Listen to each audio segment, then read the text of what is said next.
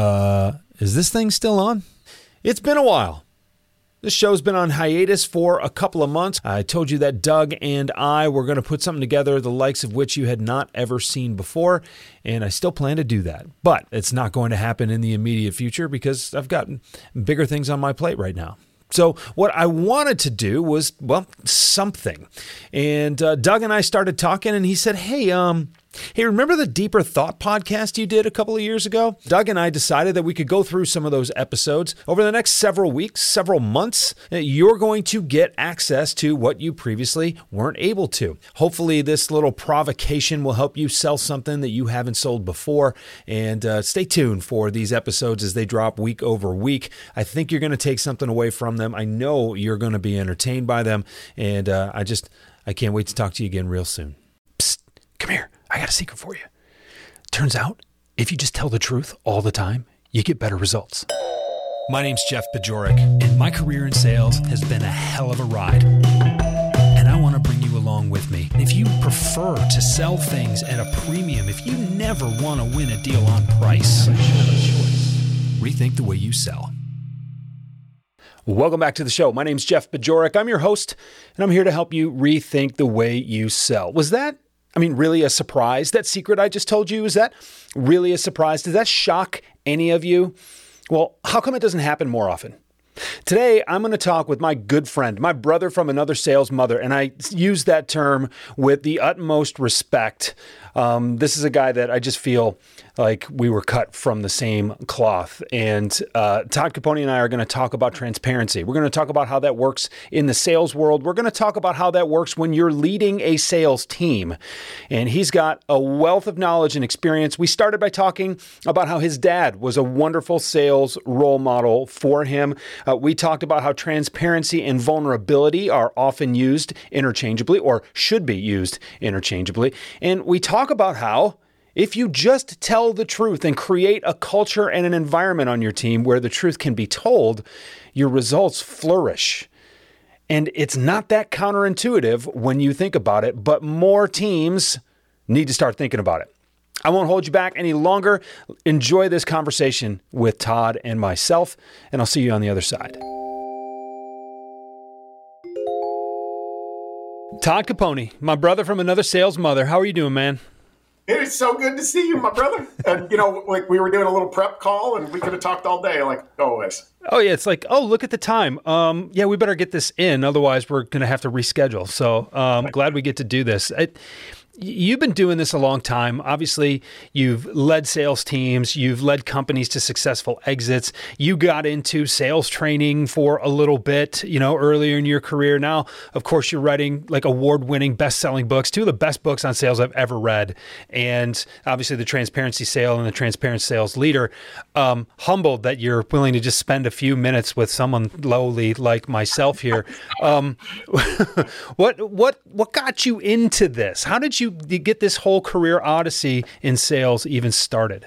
Oh man, um, I remember I was in a marketing class at Indiana University when I was in college, and there was a woman that was uh, worked for the local newspaper. It was the Indiana Daily Student, which was the newspaper at IU, and she was basically selling to the group. Uh, the job of hey we need people to come in and sell advertising for the student newspaper and i remember sitting there and i was like you know what, that would be a cool job, like versus working at Taco Bell or something. and so um, I I went and like I had like a TJ Maxx sport coat. Um, like I put on a nice shirt. I got a little resume ready, and I went in and I did the interview. And I remember the woman was being like, "You're the first person that actually like took a shower before they came in for this thing." it was like the, the um, all like just the simple things made me stand out you know, it really though started with you know my dad, um, who would have been hundred in August, which is amazing. Wow! Uh, I'm like he was forty nine when I was uh, born, so you could do the math. But but um, he was in sales his whole life. You know, the the original. I call him the original transparent sales leader, and because I I always felt like he did it the right way. Um, and I didn't know what the wrong way was, but he came home with a smile. His best friends mm. were the people that worked for him he actually was the best man for one of his reps' weddings, and that rep was 20 years younger than him. right? So like that was the kind Wow. of career and life that he had built around sales. So the first opportunity I had to give it a shot, I took it. And when I graduated from college, you know, imagine entry level sales jobs where you're up against 10 people that have no experience. And I'm like, hey, I, I didn't do the greatest job in the world, but I sold advertising to the, you know, local liquor store and the local Taco Bell or whatever for the, the school newspaper. Here's what I learned. Here's what I know about sales. And I want to make a career out of it. I got like five offers coming out of college, and the rest is history. Okay, so you might be the first person I've talked to, and not that you're the only person on the planet, but like you wanted to go into sales. You saw that as an opportunity. You had a good example set for you. And for you, was anything else even under consideration, or were you getting into college, taking your classes, your marketing, and everything to prepare you for that career in sales? Oh no, I, I was definitely not thinking that sales was the direction I wanted to go. Um, you know, the, the old joke, but I actually used it all the time that I had a face for radio, uh, I, you know, and voice for radio. Like I literally, I thought that I was going to grow up and be like a disc jockey or something like that. Um, because like I like to, you know, I like to talk. I get pretty fired up about it. Uh, I could have a lot of fun doing that. So I went to college to um, get a telecommunications degree. And that was still my intention when I graduated, but there were no jobs to be had. Like the only ones I could get were like paying 18 grand a year. But I can go into sales, make a bunch of money, and then figure out what I wanted to do. So it wasn't super intentional, but it was a great spot to go in. And from the first taste I got coming out of college, I was I was gold. I was ready. All right, so I'm doing math. Your dad would have been a 100. That means he was born at a time when sales meant something different. And, and you're the sales historian, right? So selling meant something different 100 years ago than it does today. And he would have come of age where he was exploring this kind of thing, late 30s, early 40s. So think and grow rich how to Win Friends and Influence People, like some of the classic, classic, classic books and, and, and works about attitude and the law of attraction and, and just like what you put out there gets returned to you in a business stand in a in a um a contextual business standpoint. Was he reading that stuff? Was he into that stuff? Like what? Not to make this all about your dad. I'm going somewhere with this, but like what did um you know did that kind of thing have an impact on the way he sold? And thus a, a, direct correlation on how you sell today? You know, I don't really know, other than you know, he um, born in 1922. He was in World War II. Uh, came out of that. Uh, he actually got a CPA, so he started in accounting and then kind of fell into sales. But I know, like growing up, when I first got into sales, graduating out of college, he had a collection of everything, uh, like newsletters, magazines, books on sales that he was constantly sharing. Every time I went over to the house, it was like, hey, here's this newsletter, read it. Here's something like he was a, a nerd for that type of stuff too. Uh, maybe that's where I got it. Uh, but, you know, when you really think though about what selling might have been like in the 1950s, the 1960s, he, he was selling corrugated boxes. He would always get mad if you called them cardboard. Um, like you know, moving boxes. And he would sell boxes that were sold to like you know cereal companies for cereal box, like all that stuff. You know, selling millions of dollars of boxes every year. And he, you know, he was no. Um, he was one of those guys that was like doing the two martini lunches. Um, like he would go to a lodge in South Carolina with his customers, and who knows what was going on there, right? Sure. It was all like booze, golf, gambling, and relationship building back then. And like that was the foundation, and it, it worked really well for him, and he was good at it. I, don't know what his methodology was. I don't know what his philosophy was or what he read, but I do know that, uh, you know, the, the, friends that he built with his customers and his uh, his reps, they were stronger than any other relationships that he had aside from our family. So you said he was the original kind of king of transparency. Yes. How so, and how did that inspire you? Well, I always just believed that you know when, when I, I, know where this is going, but uh, he was one of those guys that he always sold like him, like he brought his personality to the table. Uh, there was no fakeness about the conversations that he had, the relationships that he had, what he was presenting, the way that he was going about it. And like I talk about in the new book, when I first got promoted into sale or sales leadership, like I remember my CEO going, "Hey Todd, you're no longer a peer to these people. Like you gotta, you gotta drop the hammer a little bit." I right. was like, "That's not me. Like I can't do that." And we would argue about it. And I even addressed the team and said, "Listen, I'm no more important than you. We're peers. We just have different responsibilities. Yeah. Here's my responsibilities. Here's your responsibilities. Let's help each other." right? And like from that day one, that's transparency. That's you know being an equal to other people, and you find that those people that work for you, man, they not only respect you and trust you, but they want to make your life easier too. Uh, uh, the CRM gets filled out more often and more accurately. Like, right, they help you forecast. They're truthful about things. The minute that you can humble yourself to listen, you know, I'm not here because I'm awesome. It's I'm here because I've got a responsibility to help all of you. That second is when things change and i realized you know what? I could lead like me and have a really successful career. And that was the way that i always looked at my dad as he was always him. Mm that's so powerful because you, you talked about the the relationships he built and you know when you're the best man at someone's wedding and they work for you and they're two decades younger than you i start to wonder if that guy uh, you know maybe needed a couple more friends right? Like on the surface it's like really dude? Um, yeah but but that just underscores the amount of respect that you build with someone in a mutual relationship that way right there's a give and take to everything and i mean every relationship does better with full transparency i know what you need you know what i need we're both it makes it easier to think clearly about what the other person gets out of that relationship and needs out of that relationship instead of having to guess. And then when you have to guess, you got to wonder if you're getting it right. You got to wonder if they're hiding something for, uh, from you. Um, that's such an important model to have, and I think that's why. I think that's why you know the the the lessons that you teach, um, the way you talk about and live this transparency concept is so resonant with people because it's true. You know, you get this fire in your belly when you know you're onto the right thing, whether it's painful at the time or just the greatest revelation ever. Like when you know something to be true, it feels that it hits different, like the kids say these days, right? And yeah.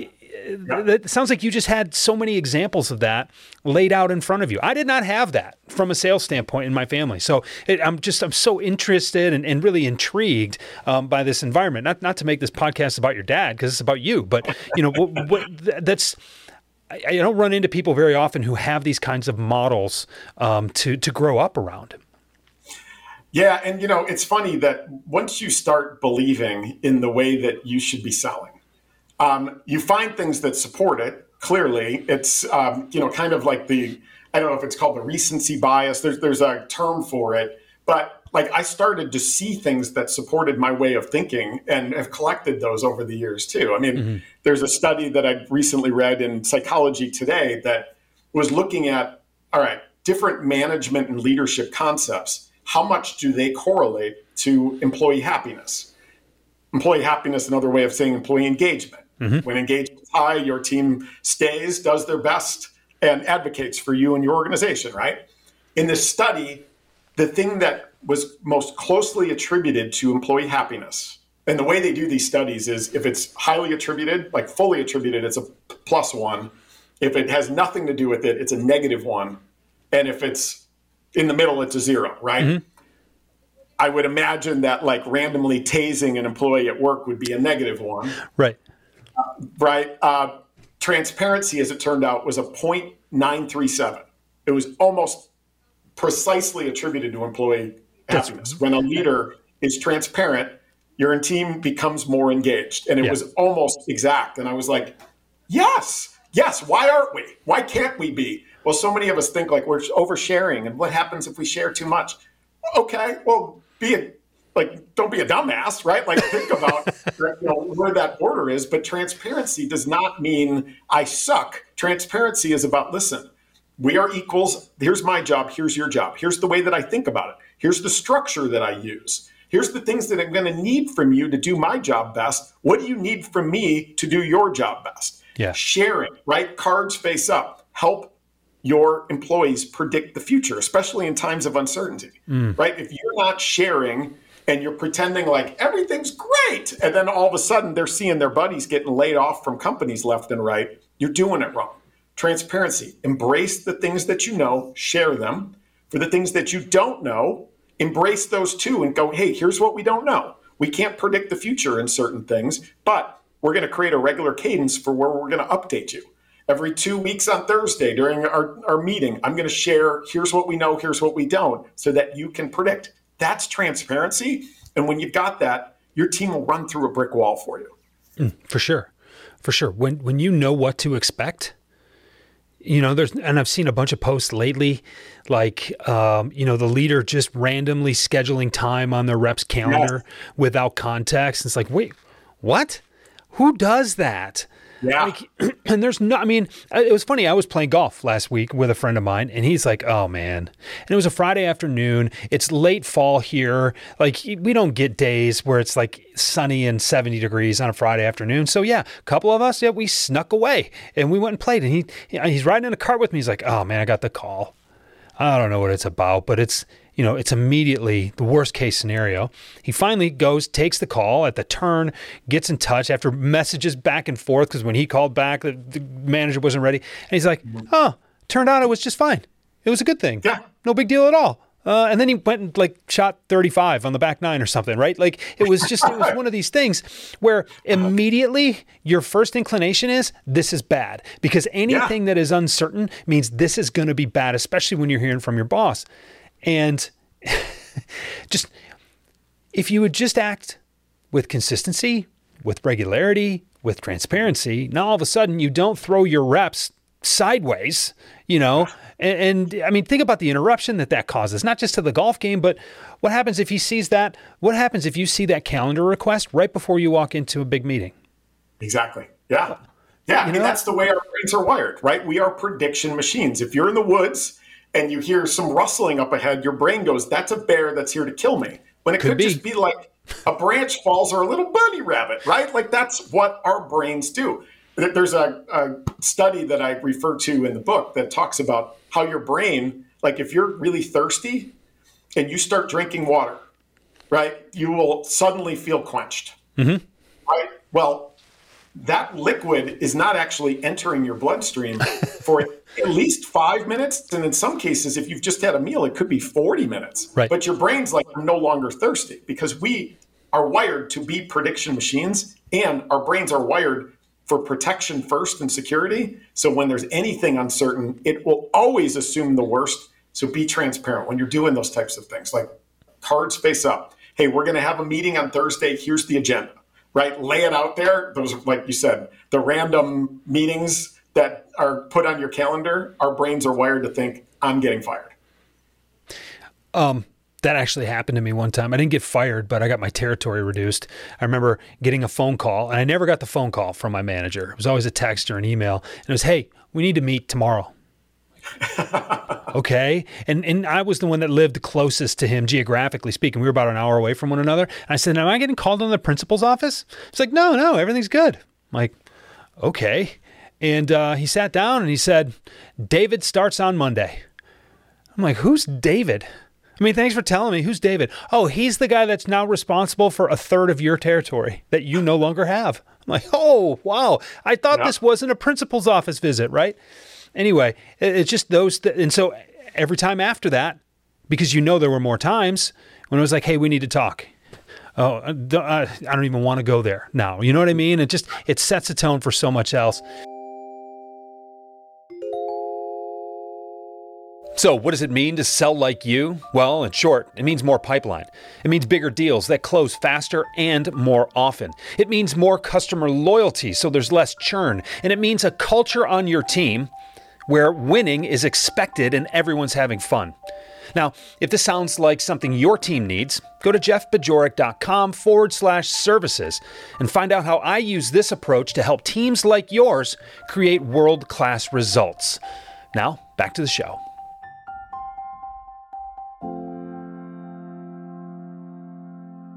Let's switch gears just a little bit. I want to stay on the transparency part, but like, did you always sell this way? Or was this something you had to learn or just make a leap you know to to do now i know you, you said you had a great example set by your dad um, but i think there's this point in time during every rep's career where they decide that you know I can't do it this way anymore. I thought things need to be done a certain way, but this superstition no longer fits. Um, I need to either accept mediocrity, I need to get out altogether, or I need to make a big change. So what did that look like to you, and, and when did that happen, if you can remember? Yeah, I mean, I was always drawn to selling that way, but I always had leaders that didn't agree. Mm-hmm. Right? Like, I, I, mean, I remember at uh, I would like one of my first sales jobs was with a company called CA. It's Computer Associates, but we used to joke it was actually creative accounting since they're spend a bunch of time in jail. Um, but you know, I, I, remember having a conversation with somebody, and my boss standing over me, put like pressing mute and going, "You got to get after him!" Like yell, no, like and like coaching me as I'm on the call and like in my face on it, um, like that sort of thing. And uh, I then went on to SAP in the late '90s, where we literally taught our tech guys, the solution engineers, kind of the pre-sales consultants that the answer was always yes. Customer asked, hmm. like, can you do this? The answer is always yes. That was our policy and what we taught people. Wow. You move on to, you know, even further along where so many leaders are pushing this this philosophy that at all times you got to have 4x your quota in pipeline. Well, what does that mean? Well, that means you're going to keep your pipeline filled with crap, right? right. You're not going to qualify out. You're not going to embrace the fact that you know that deal that has no chance of winning. And as a result, you keep stringing it along in hopes that maybe they won't find out the truth and it'll close. So as a result, I always I joke, but I'm serious. I was always like a B, B plus sales rep. I was not an A plus sales rep. But once I really got the fever for all of this, I was able to coach people to be A plus sales reps by embracing transparency and what I always wanted to do. Right. And so I, I think that's really the progression. I, I always felt it was the right thing to do, but had coaches and managers that didn't feel the same way. So when I became one, that was the way that I was going to do it. Okay, so then the catalyst was when you got a new position and said it's my way or the highway, essentially. Kind of. Right. Okay. It was when when I got promoted back in 2008 from running basically sales operations for a tech company to hey Todd, we think you're ready. Right? And I move into this role I'm like i am a kid, right? The whole team is older than me. Like I was hmm. literally younger than the 26 people that were in my organization that were now going to be reporting to me. And I remember my CEO, who is awesome. Like he is still like such the greatest guy and such a great coach. But like we sat at a bar in like Fremont, California together talking about this and he, and he was coaching me. He's like, you got to be more authoritarian. You know, you're like everybody's buddy. That's no longer the case anymore. And I was like, dude, I, I don't know if this is going to work then. Like, right. I don't know if you do that. And, uh, and my hope is to prove that to you. And we were a struggling company. I think part of the reason I got promoted is A, he had confidence in me, but B, it was a lot cheaper than the other VPs of sales on the market. So it was like kind of a low risk. And if it failed, we were going down anyway. And so that was the approach that I took. And I'm still really good friends with a lot of those guys that were working for me back then because I think I took that approach. And those guys still make fun of the previous VP of sales who was like, What's your commit? And you got outsold, right? Like that was his methodology. And my approach was, Man, always bring the truth, guys. Like we can't forecast a business if we're feeling like if we were responsible for something, we're afraid to share that, right? If we lose, we lose slowly. We're never going to get where we want to go if that's the methodology here. There is no such thing as the word commit anymore. Like throw that word out. Um, because once you commit, I'm going to become the last person that you come to instead of the first thing, first yeah. person. We got to get rid of that whole concept and forecast accuracy went up, engagement went up, turnover went down, and the next thing you know, we're growing 400% year over year and selling the business to SAP in 2011. Okay. I, I, a lot of that was a trip. I mean, I don't want to take too much credit because we got the rest of the organization's crap together, but I'm telling you, the environment matters. Oh, for sure. And, you know, one of the things that I was thinking about as you were talking is this concept of vulnerability, right? You can't be transparent unless you're willing. Look, you got to show your cards too, right? So that's, that's really, really important. But, um, you went from there's no such thing as a commit anymore to people eventually committing more than they were. And I don't want that to be missed by anybody listening right now. So let me er, let's back this truck up for a second, hit the brakes. How did you go from I don't want to hear what your commits are. I just want you to sell deals. And what was it about that switch that you flipped that caused more deals to to, to end up happening right now obviously the the conducive environment and culture and, and all of that stuff but eh, those are fuzzy terms like was there something specific or was it really just i mean i'll give you an out here i mean was it really just the environment you created was more conducive to everybody doing everything a little bit better or was there something there between like no more bullshit mm-hmm. I only want real stuff, but I know you're capable of real stuff. Was there something more tangible or was it really just a byproduct?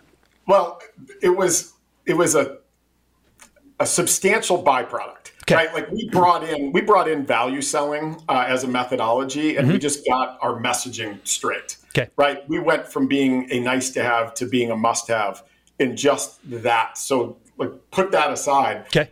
I mean, in my heart of hearts, I know that when we stopped committing and we started sharing and we started embracing why we were losing as a group, we started losing for the same reasons less, meaning we weren't making the same mistakes over and over. Okay. When you create an environment where you've got commits and that if we lose, it's because you did something wrong, then the reasons that you lose always happen to be the customer's fault instead of getting to the real truth around what's happened so we can share, we can find commonalities, we can qualify out faster, we can focus our attention on the right opportunities better, and we can win more often and faster. So that that in my heart of hearts is always the value of creating an environment where losing is is cool. And by the time I got to be the CRO of Power Reviews, I took it to an extreme where we were literally doing champagne toasts for big losses, mm. which I know sounds crazy, but it created that environment where reps were like super humble and ready to share why they lost with everybody. Well, no is a decision. And no is a decision that has good consequences and bad consequences. Obviously, the revenue or lack thereof is a bad consequence because you'd like to have that. Uh, you know, uh, assuming that you did the qualification and you've you've you've vetted this as a, a customer worth bringing on but that decision frees up your resources. That that decision allows you to learn something that a mistake that you won't make again. And I wrote this down here, the best practices only work in the presence of the truth. Right. Transparency, vulnerability. It's not just someone else's fault. If it's safe, if it's a safe place for me to say it's my fault, we can all learn. If it's not a safe place, I'm pointing the finger at that guy over there and nobody learns anything. You can't grow. Right, Dan. I'll tell you. I just um, I did a, a full uh, leadership workshop for a client a couple weeks ago here in Chicago. And one of the things that they started doing, and uh, they started doing it before I came in, was on Fridays they would have their team meeting, and they would give an award to the person that made the biggest mistake of the week. Wow.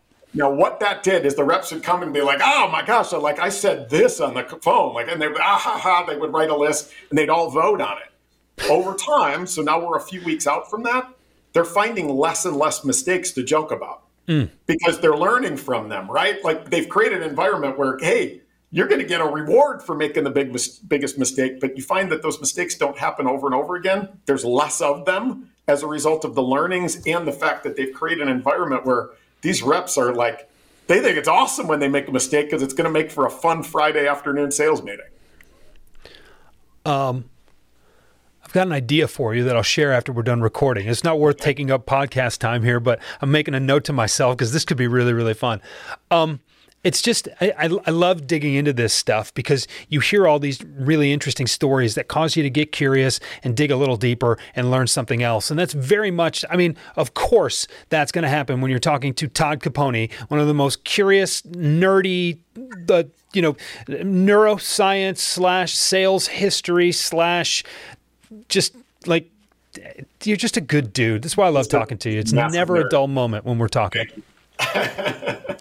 um, Todd, thank you. I really appreciate uh, everything you do, not just for the sales community at large, but uh, you've been a, a great friend to me, a trusted advisor and confidant.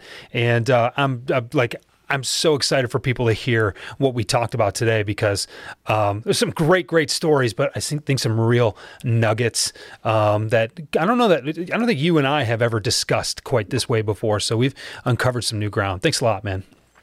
Dude, we've only just begun too, dude. We could do another hour on it, but thank you for having me on. You know, I love you like a brother. So uh, thanks for having me. You bet, man.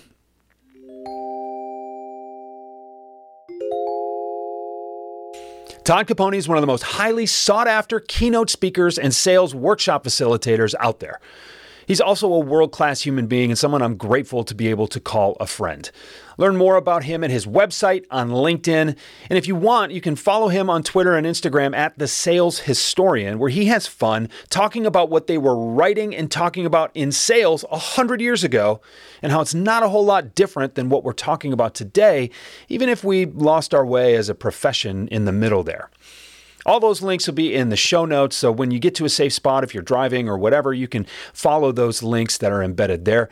And in next week's episode, I'm going to dig into transparency from my own point of view. This is something I'm very passionate about. In order to create the right environment, not just for yourself, but for the people on your team, you have to be willing to get vulnerable. And as I mentioned in this uh, episode, I don't know if you caught it, but the best practices that are out there only work in the presence of truth. And the more willing you are to establish truth in your process, in your environment, in your relationships, the better, more consistent, more repeatable uh, results you're going to get. And you really blow the lid off your own potential when you're ready to really tell the truth about everything that's around you.